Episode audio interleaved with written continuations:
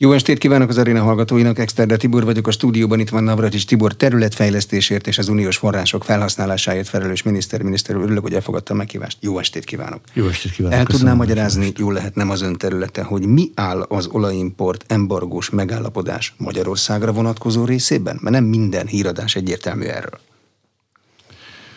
A, hát ennél én se, itt, ebben az esetben én sem tudok többet annál, mint ami általában a hivatalos dokumentumokban van, hiszen ez nem tartozik az én területemhez.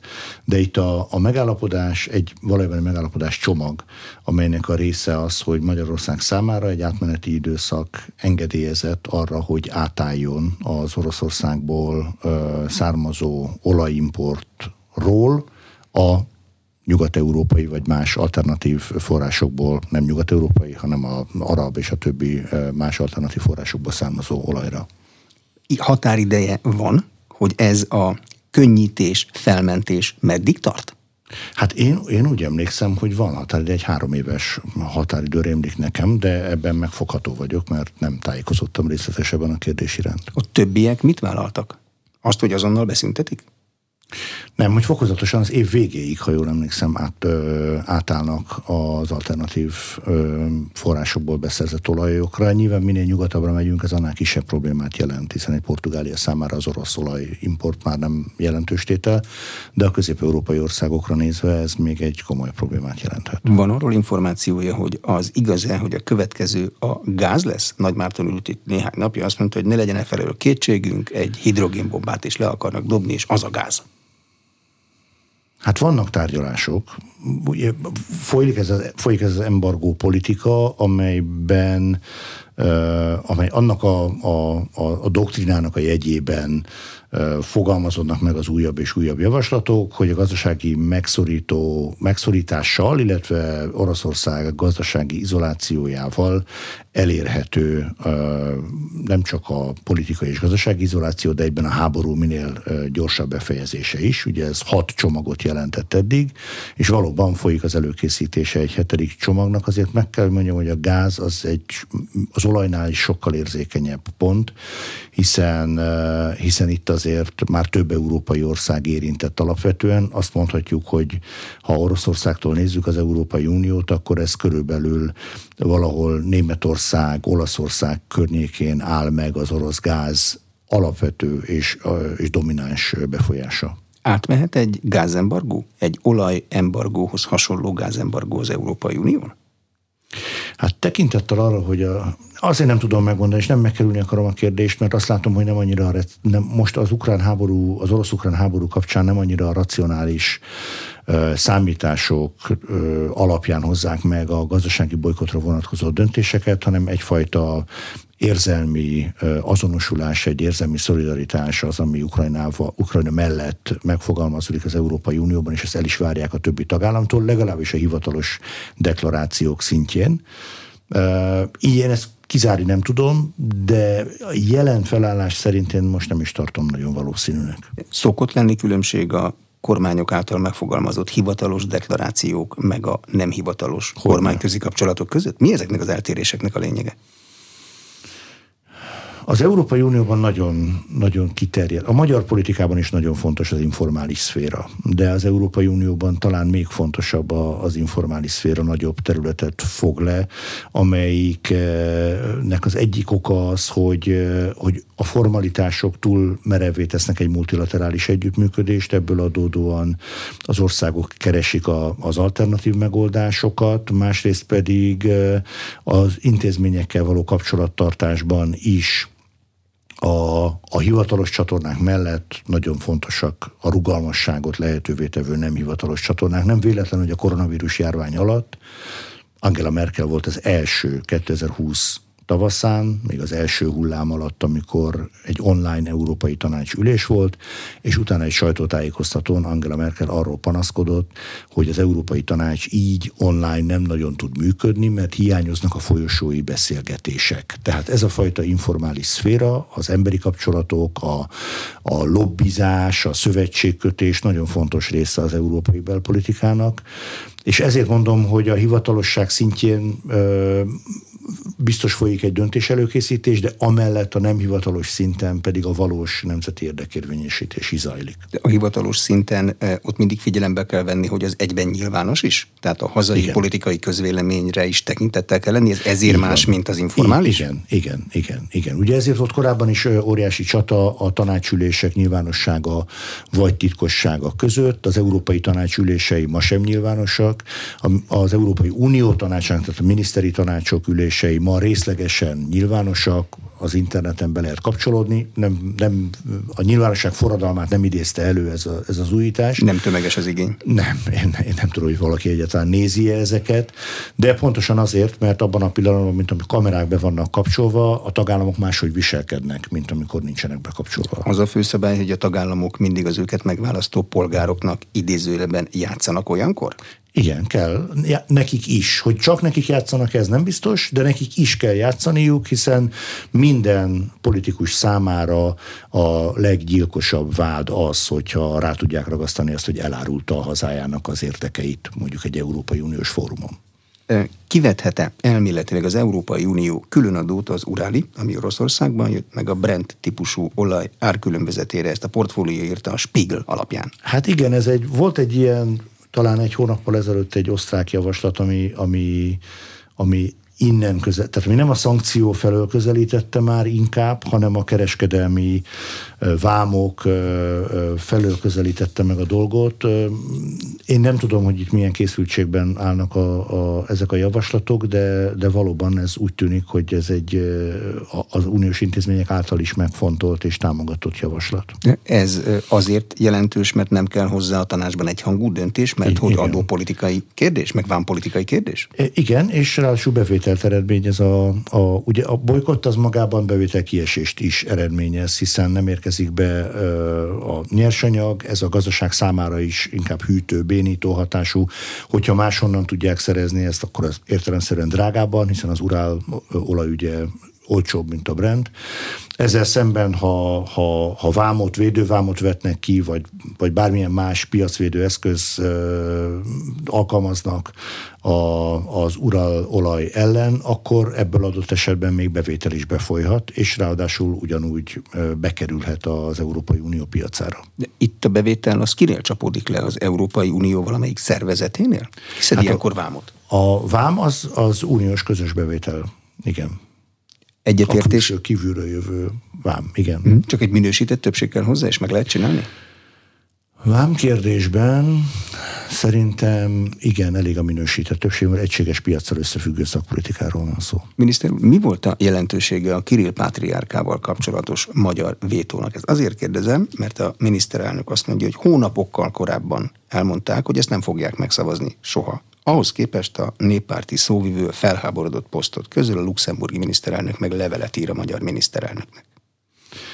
Ez valóban így van, hogy ez már korábban is megjelent, hogy Magyarország nem ért egyet Kirill Pátriárka ö, szankciós listára helyezésével, vagy a, a, azzal kapcsolatban, hogy ott szerepel, és a hivatalos álláspontja a kormánynak eddig is az volt, hogy önmagában az, hogy valaki ö, a nyilatkozataiban, főleg, főleg egy egyházi személyiségnél, a nyilatkozataiban osztja az orosz elnök nézeteit, ez nem elégséges ok arra, hogy, hogy szankcionálják, hiszen a tevékenységével nem követett el semmi olyat, ami, ami a háborúval összefüggésbe kerülne. Ezt ugye a miniszterelnök úgy fogalmazta meg, hogy számára ez a szólásszabadság, illetve a vallásszabadság területébe tartozó kérdés, gyakorlatilag ez átvezet minket abban nagyon érzékeny és mindig is nagyon vitatott tartományba, hogy mi legyen azokkal egy politikai bolykott szankciórendszer esetén, mi legyen azokkal a kulturális élet képviselőivel, sportolókkal, adott esetben egyházi személyiségekkel, akik maguk nem folytatnak direkt politizálást, nincsenek hatalmi eszközök a kezükben, de kétségtelen, hogy egy platformon vannak azokkal, akik, akik szankcionáltak. Magyarország ebből a szempontból azon az állás, arra az álláspontra helyezkedett, hogy tekintettel, hogy Kirill Pátriárka lehet bármilyen vitatott a múltja, egyéb tevékenységei, de itt ebben az esetben a háború tényleges menetében tevőleges szerepet nem játszik, ebből adódóan indokolatlan szankcionálni. De hogy lehet az, hogy ezen később lepődik meg a néppárt szóvivője, meg a luxemburgi miniszterelnök? Úgy tesznek, mintha ez ott derült volna ki valamelyik éjszakai tanácskozáson. Ezt nem pontosan tudom, mert tény, hogy a magyar, a magyar fél elmondta ezt korábban is. Talán az lehet a magyarázat, hogy egészen addig arra koncentráltak, hogy a magyarok ugye az olajembargóval kapcsolatban ö, mm, indokolták elsősorban a saját álláspontjukat, és ennek kellett először eljutni a teljes elutasítástól az elfogadásig, hiszen végül még a holland miniszterelnök is ugye mm, azt mondta nyilvánosság előtt, hogy látja, hogy Magyarországnak igaza van. Ez egy óriás, azt is mondhatom, hogy bravúros érvelési küzdelem végeredménye, és lehet, hogy egész egyszerűen Kirill Pátriárkára nem figyeltek. Nem tudom, hogy ő nekik miért került el a figyelmüket. Lehetséges, hogy a formális meg az informális tárgyalások két útja időnként itt is keresztezi egymást? Előfordulhat, de akkor is találkozniuk kellett ezzel az érvel. Ha rákérdeztek, lehet, hogy egész egyszerűen nem foglalkoztak a, a személyek listájával, mert a magyar félnek ez volt az álláspontja, tehát ezzel korábban is. Lehet, hogy nem gondolták, hogy komolyan fogja képviselni a magyar fél. Elképzelhető, hogy bármelyik Európai Uniós tárgyalópartner bármelyik más általa már jól ismert tárgyalópartnerről azt gondolja, hogy nem képvisel valamit komolyan. Ön ott ült ezekben a körökben, tehát valószínűleg látja, hogy Persze ki mit ez vesz egy rossz komolyan. indulatú megjegyzés volt a részemről, igaza van, hiszen feltételeznünk kell mindenkiről, hogy komolyan képviseli. Azért az Európai Unióban látni kell azt, hogy, hogy vannak olyan országok, akiket általában úgy tartanak számon, mint akik meggyőzhetők érvekkel, vagy, vagy egyéb nyomás gyakorló eszközökkel. Nem szükségszerűen mindig ugyanaz a kör, vannak olyan témák, amelyekben egyes országok könnyebben engednek, másokban makacsabbul kitartanak, de azt mondhatjuk, hogy én, én úgy gondolom, hogy Németország és Franciaország kivételével azért a, a legtöbb országról úgy tartják, hogy lehetünk mond valamit, de a végére, a tárgyalás sorozat végére valamilyen érveléssel, valamilyen eszközzel rávehető arra, hogy módosítson egy kicsit az álláspontján. Mint ahogy történt ez egyébként Magyarországgal is, hogyha a hallgatók emlékeznek rá annak idején, amikor a több éves pénzügyi keretterv előkészítése zajlott, és egyébként a helyreállítási és ellenálló képesség növelő alap, ugye ami a koronavírus járványnak a a gazdasági hatásait hivatott kivédeni vagy mérsékelni. A több éves pénzügyi kerettervnél a magyar pozíció eh, eredetileg az volt, hogy adott esetben vétózunk is, hogyha ha megfelelő agrár mm, finanszírozási és egyéb követeléseink nem teljesülnek, illetve hogyha a jogállamisági feltételrendszer bekerül a, a, az ellenálló képesség, a újjáépítési és ellenálló képességi alapba, de végül ez a vétó kimaradt, azzal, hogy mi a bírósághoz fordulhattunk a lengyelekkel együtt a, az ott alkalmazott jogállamisági feltételrendszer alkalmazása ellen.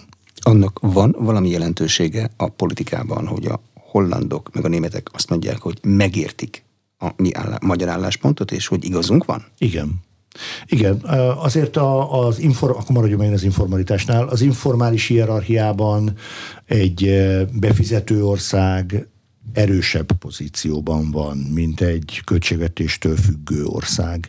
És Hollandia ugye az egyik legnagyobb befizető, és annak a bizonyos takarékos négyek, vagy fukar négyek a, a rossz indulatú fordítás szerint országcsoportnak a vezetője volt, amely annak idején több éves pénzügyi kerettervnél is kifejezetten takarékos, érthető módon takarékos, hiszen a saját adófizetői pénzéről volt szó, javaslatot fogalmazta meg. Ebből adódóan, hogyha Hollandia azt mondja, hogy a magyaroknak igaza van, az egy kicsit többet ér, mint hogyha más ország mondja azt. És hát Németország pedig hagyományosan, különösen német egység óta, még most is, hogy nem Angela Merkel vezeti, és egy kicsit bizonytalanabbnak tűnik talán a német vezető szerep, de, de azért most is igaz az, hogy az Európai Unióban, ha Németország valahova odaáll, akkor, akkor arra fel kell figyelni. Ez azt jelenti, hogy egy következő fordulóban, ami ezzel az ügyel összefügg is, lehet számítani arra, hogy az álláspontot, a magyar álláspontot jobban fogják érteni, vagy nem? Sajnos Kell... nem, sajnos nem. Nekünk a,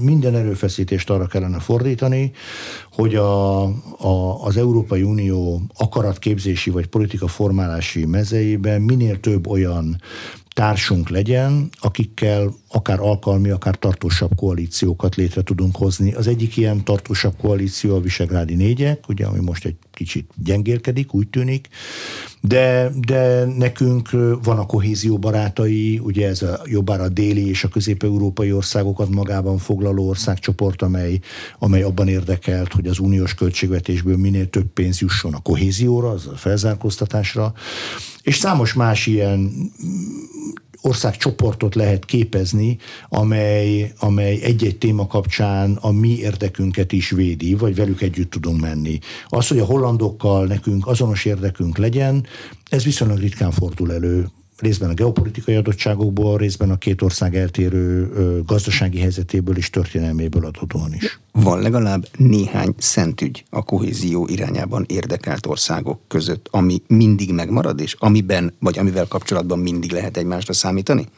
Vagy darab-darab mindig új kihívások jönnek, és akkor ott formálódnak az érdekek. A kohézió barátai között van, hát a szentügy a kohéziós politika, ami megint pénz. csak egy vitatott, így van, ami megint csak egy vitatott politika az északi országok által, ugye a nettó befizetők általában az északi országok kerül, közül kerülnek ki, tehát Svédország, Finnország, Dánia, Hollandia, Németország, mondjuk ez a kör. Ausztriát szokták még idehoz, ide sorolni.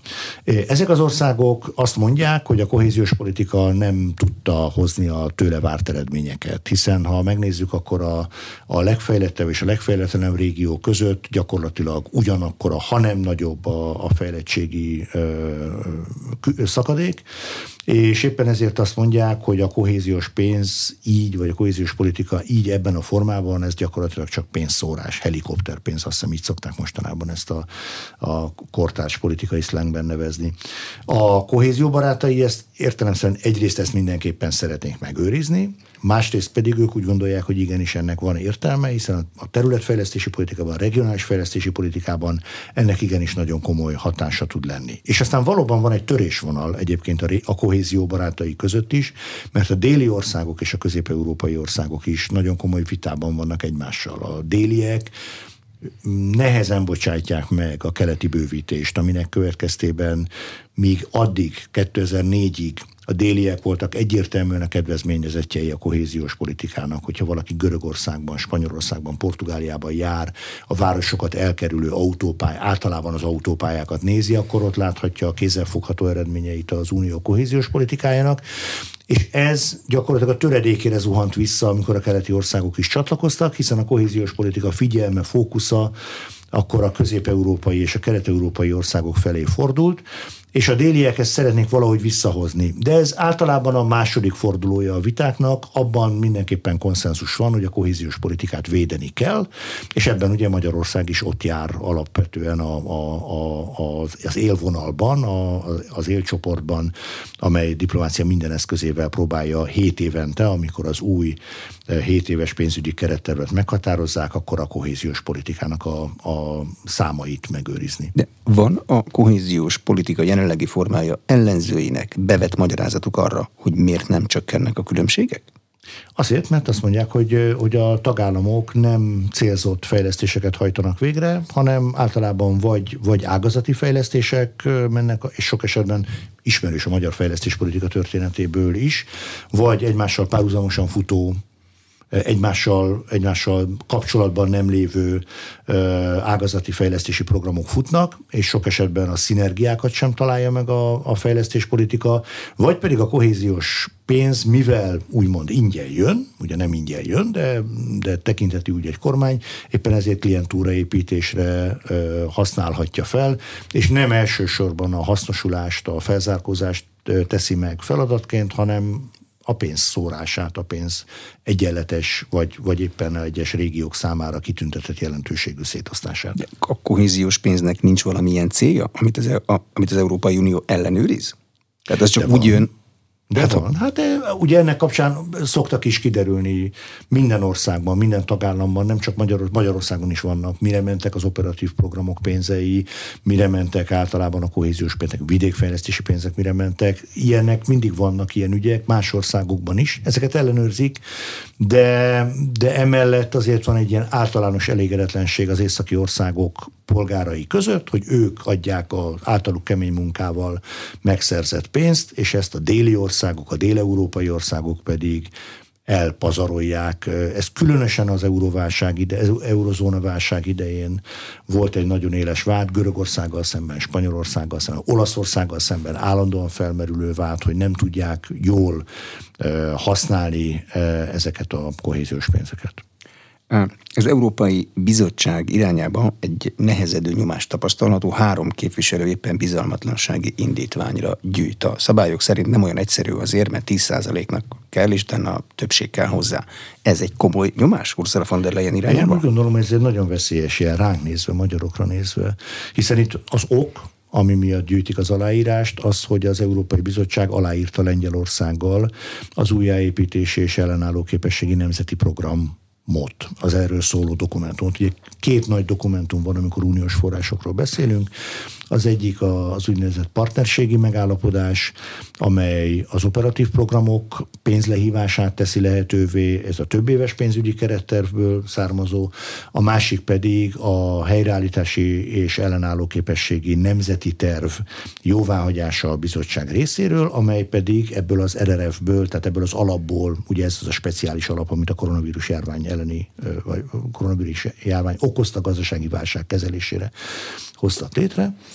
És tulajdonképpen annyi történt, hogy Lengyelországgal a bizottság aláírta ezt a, vagy jóváhagyta ezt a programot, és ezt írásban is rögzítették, még nem nyíltak meg a pénzt ügyi lehetőségek. Kifejezetten a bizottság hangsúlyozta is, hogy Lengyelországnak teljesíteni kell a korábban megszabott politikai kritériumokat ahhoz, hogy pénzhez jusson, de a Renew Europe, tehát a, a, liberális. a liberális frakció három méghozzá meglehetősen nagy tekintének örvendő képviselője aláírásgyűjtés kezdeményezett a bizalmatlansági indítvány elindításáért.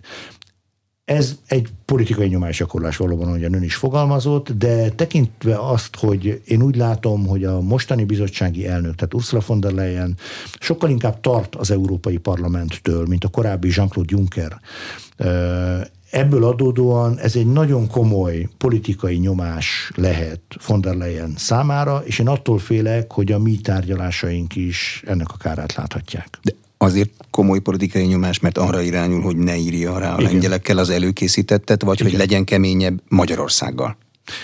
Alapvetően, hogy ne, hogy ne írja alá a lengyelekkel az előkészítettet, de ez magában foglalja azt, hogy akkor a magyarokkal se írja alá. És ez egy olyan politikai nyomásgyakorlás, ami tisztán pártpolitikai. Tehát itt, itt pártpolitikáról van szó, ugyanakkor a bizottság nem tudja kellőképpen, azt látom, hogy nem tudja kellőképpen kivon, kivédeni ezt a, a nyomásgyakorlást.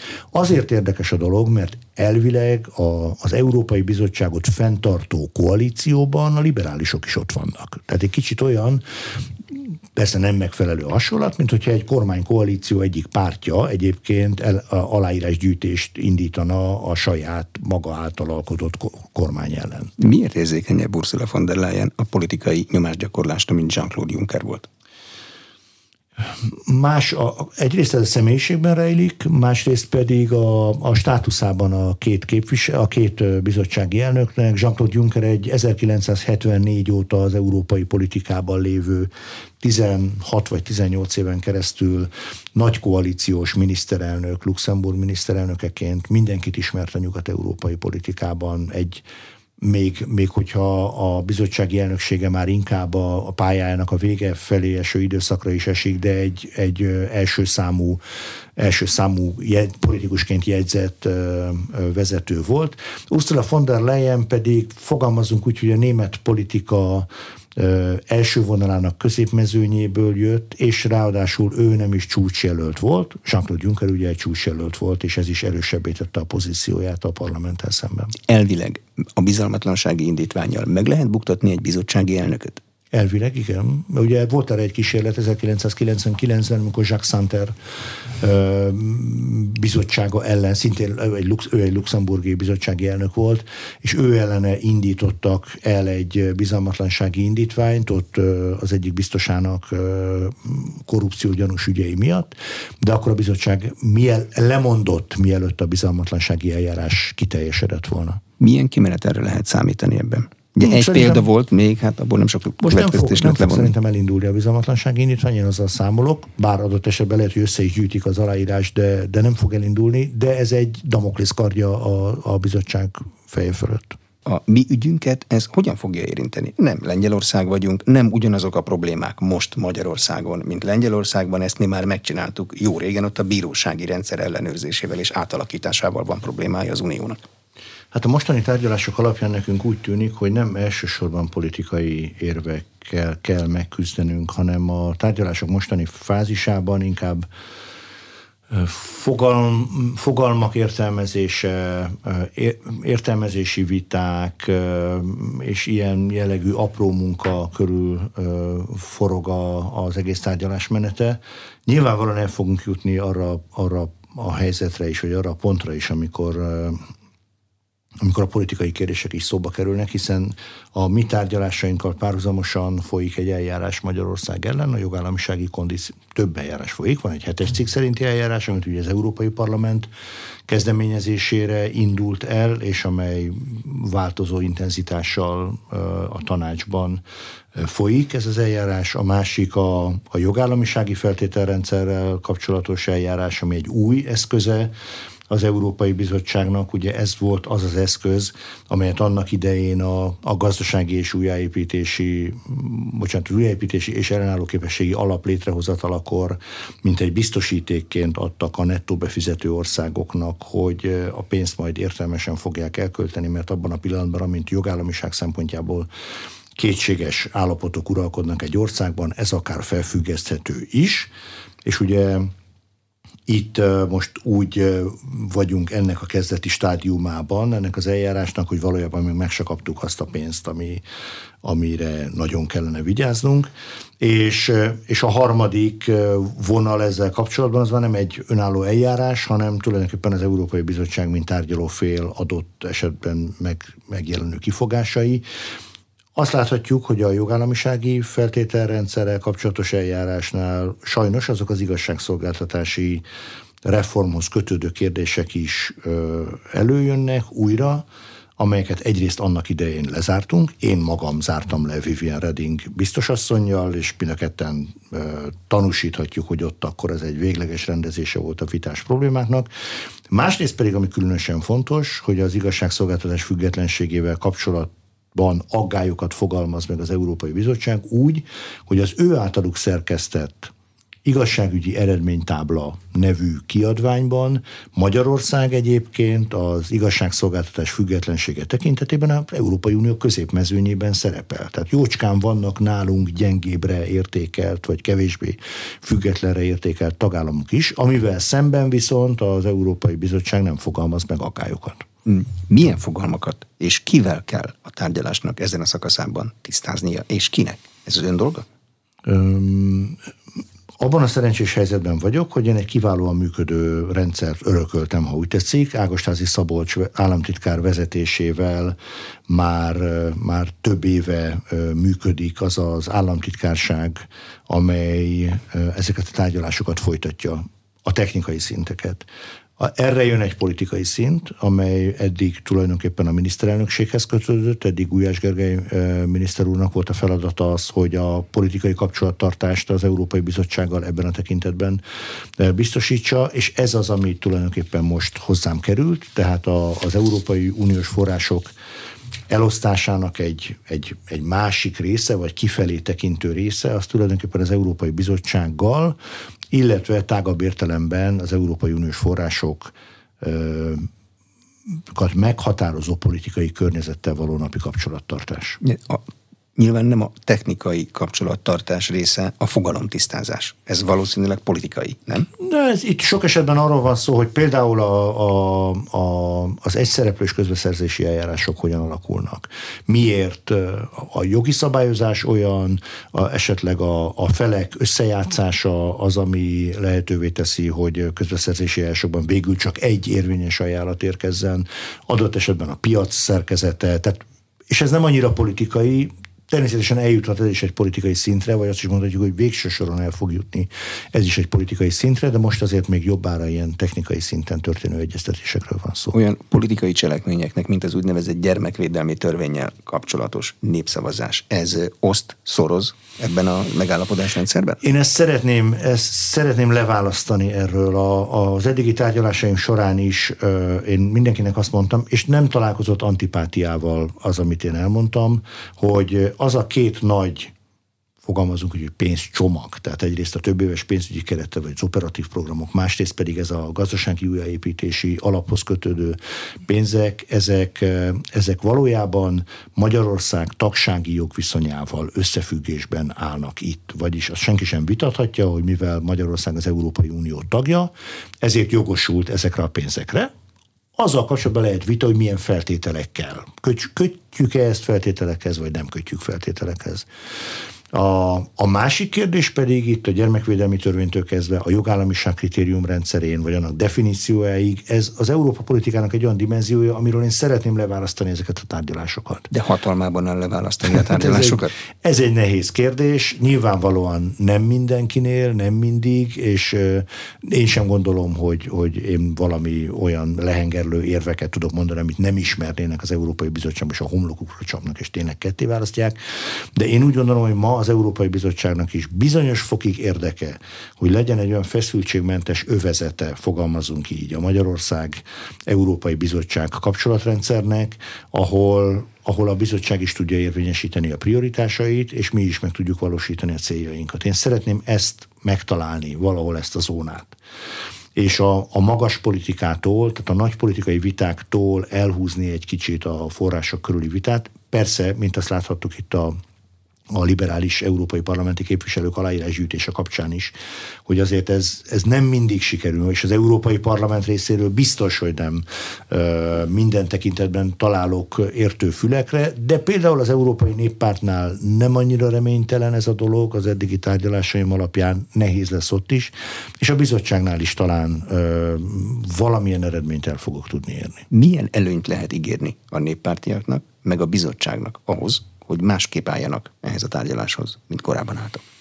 Hát az, hogy ha ez előny, hogy azt bebizonyítjuk, hogy az általunk megfogalmazott aggályokra nekünk vannak, komolyan vesszük őket, és releváns válaszaink vannak, azaz együttműködő partnerek vagyunk. Azt nem tudom ígérni, mint ahogy egyik tagállam sem tudja ígérni, hogy könnyű vagy, vagy, vagy altruista partner lennénk. Az Európai Unió azért nem altruizmusról szól. Itt azért a nemzetállamok vagy a tagállamok elő-előfordul, hogy alávetik magukat egy közösségi akaratnak, de akkor egy másik ponton annak elkérik az árát. Itt a, ugye a nemzeti érdekérvényesítés azért alapvetően egoista játék, fogalmazunk úgy. Mégis az európai integráció legnagyobb bravúrja az elmúlt hét évtizedben az, hogy mégis sikerült elérni azt, hogy ezek a nemzeti egók egy uniós közös érdekben is tudjanak találkozni egymással. Ez sokszor fájdalmas lemondást jelent egy-egy tagállam részéről, de annak tudatában teszi meg ez a tagállam, hogy egy következő számára fontos ügyben viszont ő majd visszakapja ennek a bónuszát, hogy ő most engedett. És, és ebből a szempontból Magyarországgal szemben nagyon megromlott a, a hangulat. Tehát úgy gondolják, hogy Magyarország az a tárgyalófél, miközben a tények nem ezt bizonyítják, amelyik mindig csak a saját szempontjait akarja érvényesíteni, és közben nincsen tekintetel az Európai Unió szempontjaira. Én úgy gondolom, hogy talán itt sikerül kialakítani egy olyan együttműködési területet, ahol ezt tudjuk bizonyítani, hogy nem így van. Annak mi az oka, hogy Magyarországgal szemben megromlott a hangulat? Tehát hogy azonosítják ezt ők? Ők ezt úgy, ők, tehát szerintem itt két történet van. Az én, az én számításom szerint valahogyan a, a hangulat megromlása arra vezethető vissza, hogy mi 2004. május 1-én beléptünk az Európai Unióba, elértük a, a, a, a célunkat, és hirtelen nem tudtuk meghatározni, hogy egészen pontosan akkor most már, hogy bent vagyunk, akkor milyen politikát folytassunk. Ugye a, a belépési folyamat egyik legfontosabb pontja az volt, hogy lehetőség szerint mindenben vegyük át az uniós szabályozást, most pedig meg kellett volna jelenni akkor a nemzeti érdekkel, és el kellett volna kezdeni játszani ebben a térben. Ezt nem mindig tudtuk, de ez érthető, hiszen új játékosok voltunk. 2006-tól érezhetően romlott a bizalom, a bizalmi szint, a, a különböző konvergencia programok hitelességének problémájával, amikor visszaküldte a bizottság, akkor nem fogadták el a számokat, és a többi, és a többi.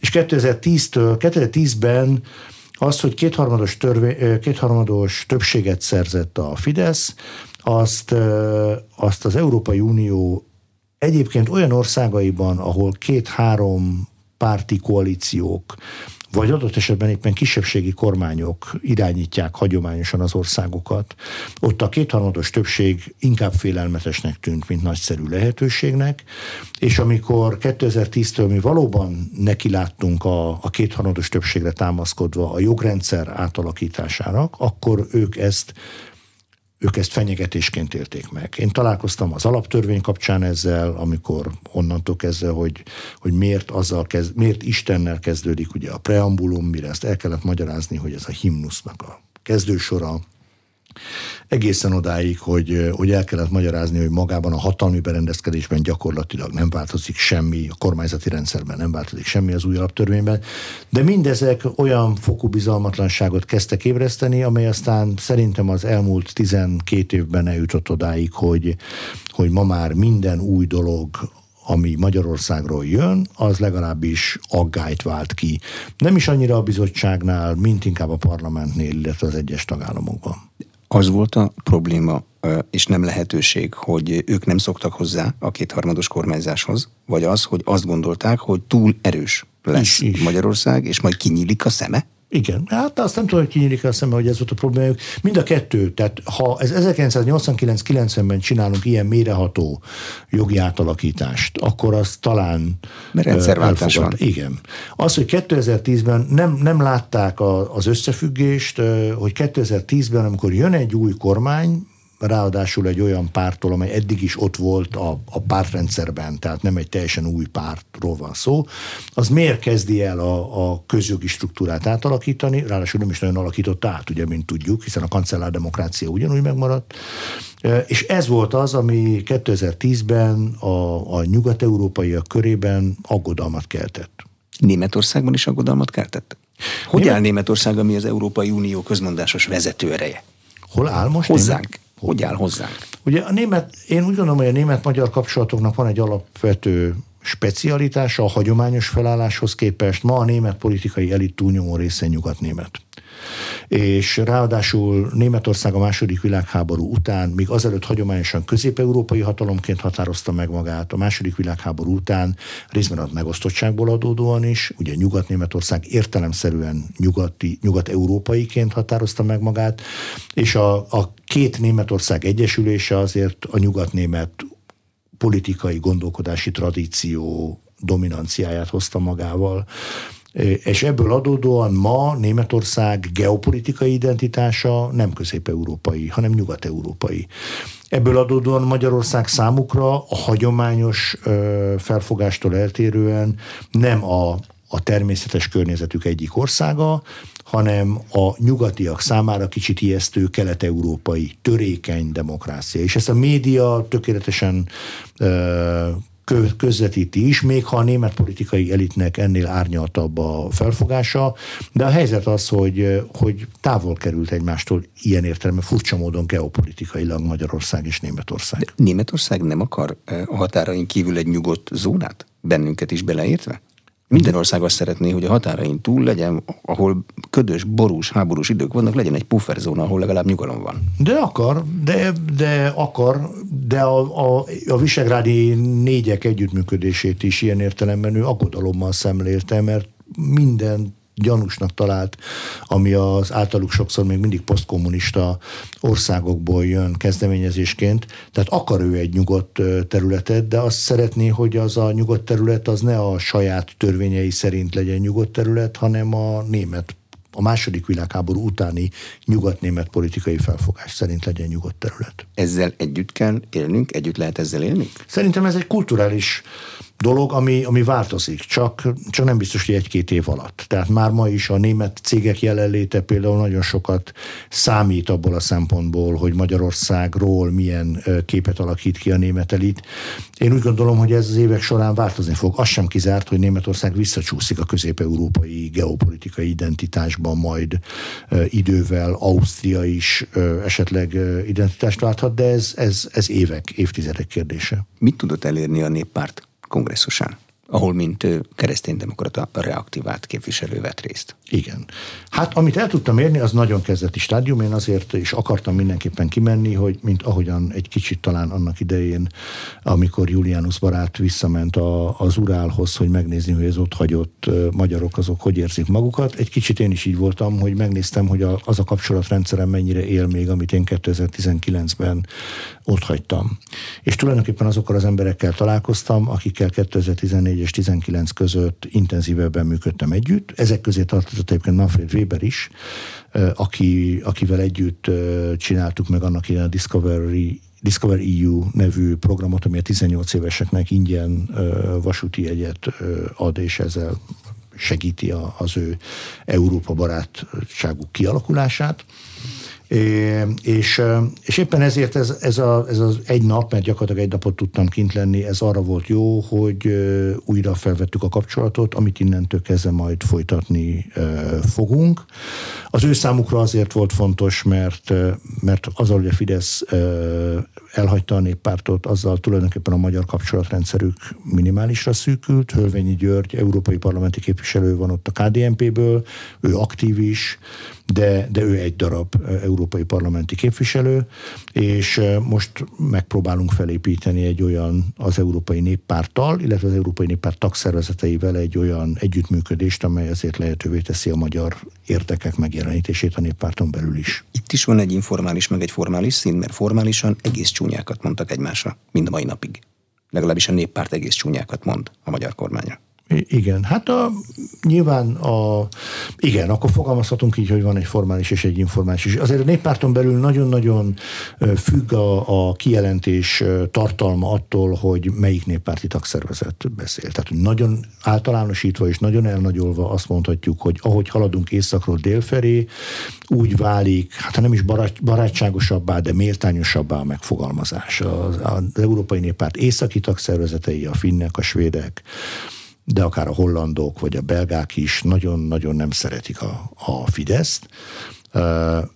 A KDNP-ről külön nem nyilatkoznak, de a magyar kormányról általában nagyon elítélőleg nyilatkoznak, de a déli, a déli kereszténydemokrata tagszervezetek azért már egy kicsit méltányosabban beszélnek. A, a célom nekem nem az, hogy a Fideszt visszavigyem az Európai Néppártba, ki vagyok én, aki ezt, ezt meg tudná tenni, ez alapvetően a néppártól és a Fidesztől függ, tehát ők ketten a Fidesz vezetősége, illetve a néppárt vezetősége, és ez, ebből a szempontból ez nem az én dolgom. Viszont én úgy gondolom, hogy az, az egy, az egy az ország szempontjából is, és általában az Európai Unió szempontjából is egy nagyon fontos dolog, hogy élő kapcsolat legyen a, a Fidesz és az Európai Néppárt között a KDNP-n keresztül. Adott esetben ez nem kell, hogy, hogy tagsággal, még az sem kell, hogy barátsággal járjon. De legyen egy olyan együttműködés bizonyos kérdésekben, amely számunkra is, és a, a számukra is, tehát Brüsszel és Budapest számára is egyfajta kommunikációs csatornát nyit meg, mert jelen pillanatban, ahogyan ön is mondja, a sajtónyilatkozatokon és a, a kölcsönös kritikákon kívül semmilyen más üzenet nem megy át ezeken a csatornákon. Ez egy olyan élő kapcsolat, ami akár informális is lehet, tehát hogy tudják a másikról, igen. hogy mit gondol, mit akar, igen, mire hát készül. Nevezhetjük egy hotline-nak, igen. De ez bizalom kell mind a két részről nyilván. Hát valamilyen minimális szintű bizalom. Én ennél nem vagyok, ennél nem látok most többet.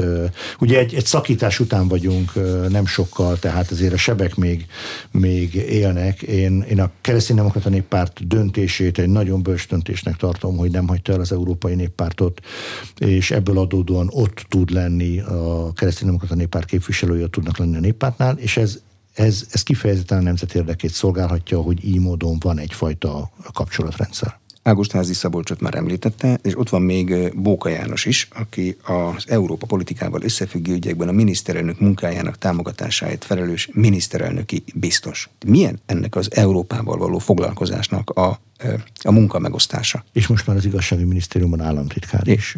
is Tehát akkor az igazságügyi minisztériumnál most visszajött a, igen, ugye, mert kor, korábban fönt volt a miniszterelnök kabinetirodán, és onnan most visszajött a, az igazságügyi minisztériumba, ugyanúgy megtartja azt a feladatát is, hogy a miniszterelnök politikai képviseletét ellássa az előkészítő, az Európai Tanácsot előkészítő ülésezések során. Ezt ugye uniós szaknyelven serpának hívják de most már az igazságügyi minisztérium államtitkáraként Varga Judit miniszterasszonynak is rendelkezésére kell állni.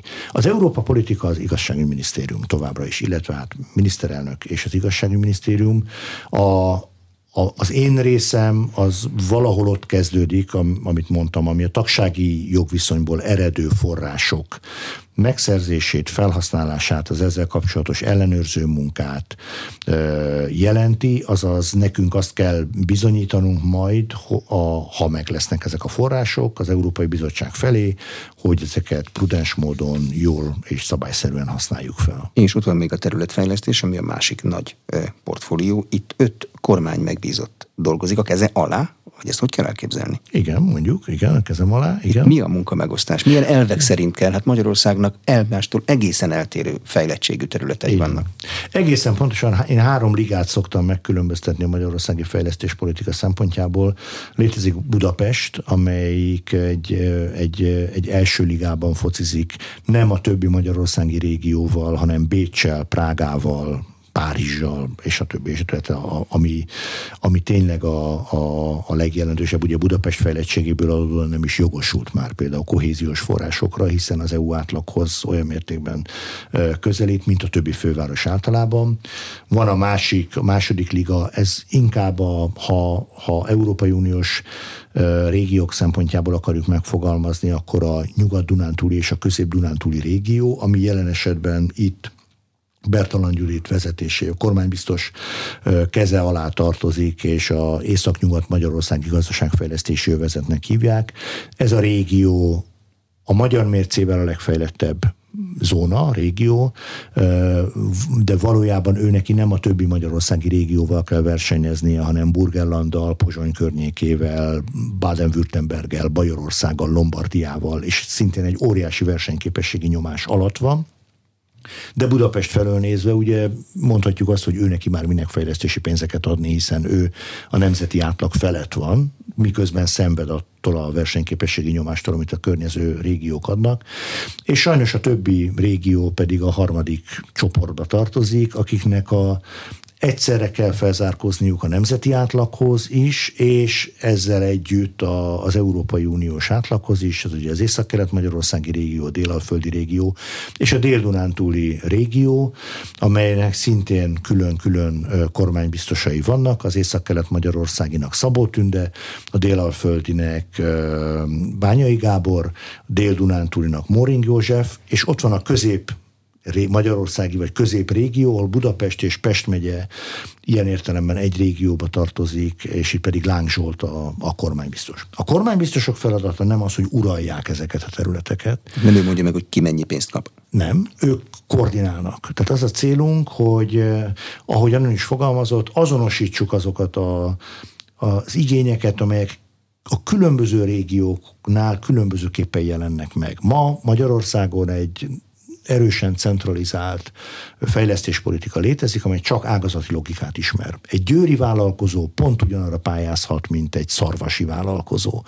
Ugyanakkor lehet, hogy teljesen más problémájuk vannak. A győrinek a legnagyobb problémája, hogy elmegy a munkaereje mert ott hát, vannak A szarvasinak meg mondjuk éppen egy beruházás a legnagyobb problémája. Ha, ha ezeket sikerülne a következő 7 éves pénzügyi keretterv idejére szétszálaznunk, a, és a területi dimenziót be tudnánk hozni az uniós források elosztásába, akkor egy óriásit tudnánk előrelépni. De azt látják már, hogy például Láng Zsolt, akinek egy agglomeráció 200 településsel tartozik a portfóliójába, ezt milyen elvek szerint fogja megoldani? Konzultáció, koordináció, tárgyalások. Mikor kezdődik? De most, átfel a, most, hát most, most alakult meg a kormány. irodáink sem, amint a hajléktalan státuszból kibillenünk, és lesznek irodáink, akkor elkezdjük, de érdemlegesen szerintem szeptembertől tudunk elkezdeni. Veszprém, Európa Kulturális Fővárosa projekt, az a elfog, az, az a legjobb, igen, csak hát két év pandémia volt Így mögöttünk, és nem nagyon lehetett semmit csinálni. De ugye az 23-as projekt. Így van, így van. Most csütörtökön fog indulni a Magyar Mozgókép Fesztivál, most már másodszor, sőt jogelődjét tekintve harmadszor.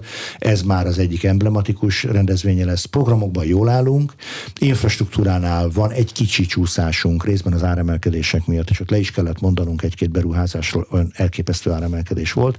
De én abban bízom, hogy ott is 23-ban sikerül megvalósítani a üzemét az infrastruktúrális beruházásainak. De mint, most, mint miniszter, mint területországgyűlési képviselő, képviselője és mint az uniós pénzek koordinációért felelős miniszter tud a kulturális főváros ügyben lépni valamit, vagy egy teljesen más dolog? Tudok, miniszterként a cseles módon a portfólium részévé vált az Európa Kulturális Fővárosa a programsorozattal kapcsolatos összehangoló munka, de itt igazából az a munka volt számomra, vagy a, az, nekem az volt fontos, amit idáig csináltam, most már nagyjából sinem van, a szakemberek most már csinálják költségvetés, jogi környezet, minden biztosítva van, most már a művészeké a szó, akik kialakítják a koncepciót és csinálják a programokat. Köszönöm a tájékoztatást. Az elmúlt egy órában Navracsics Tibor területfejlesztésért és az uniós források felhasználásáért felelős miniszter volt az aréna vendége. A műsor elkészítésében Módos Márton főszerkesztő vett részt. Köszönöm a figyelmet, Exterde Tibor vagyok.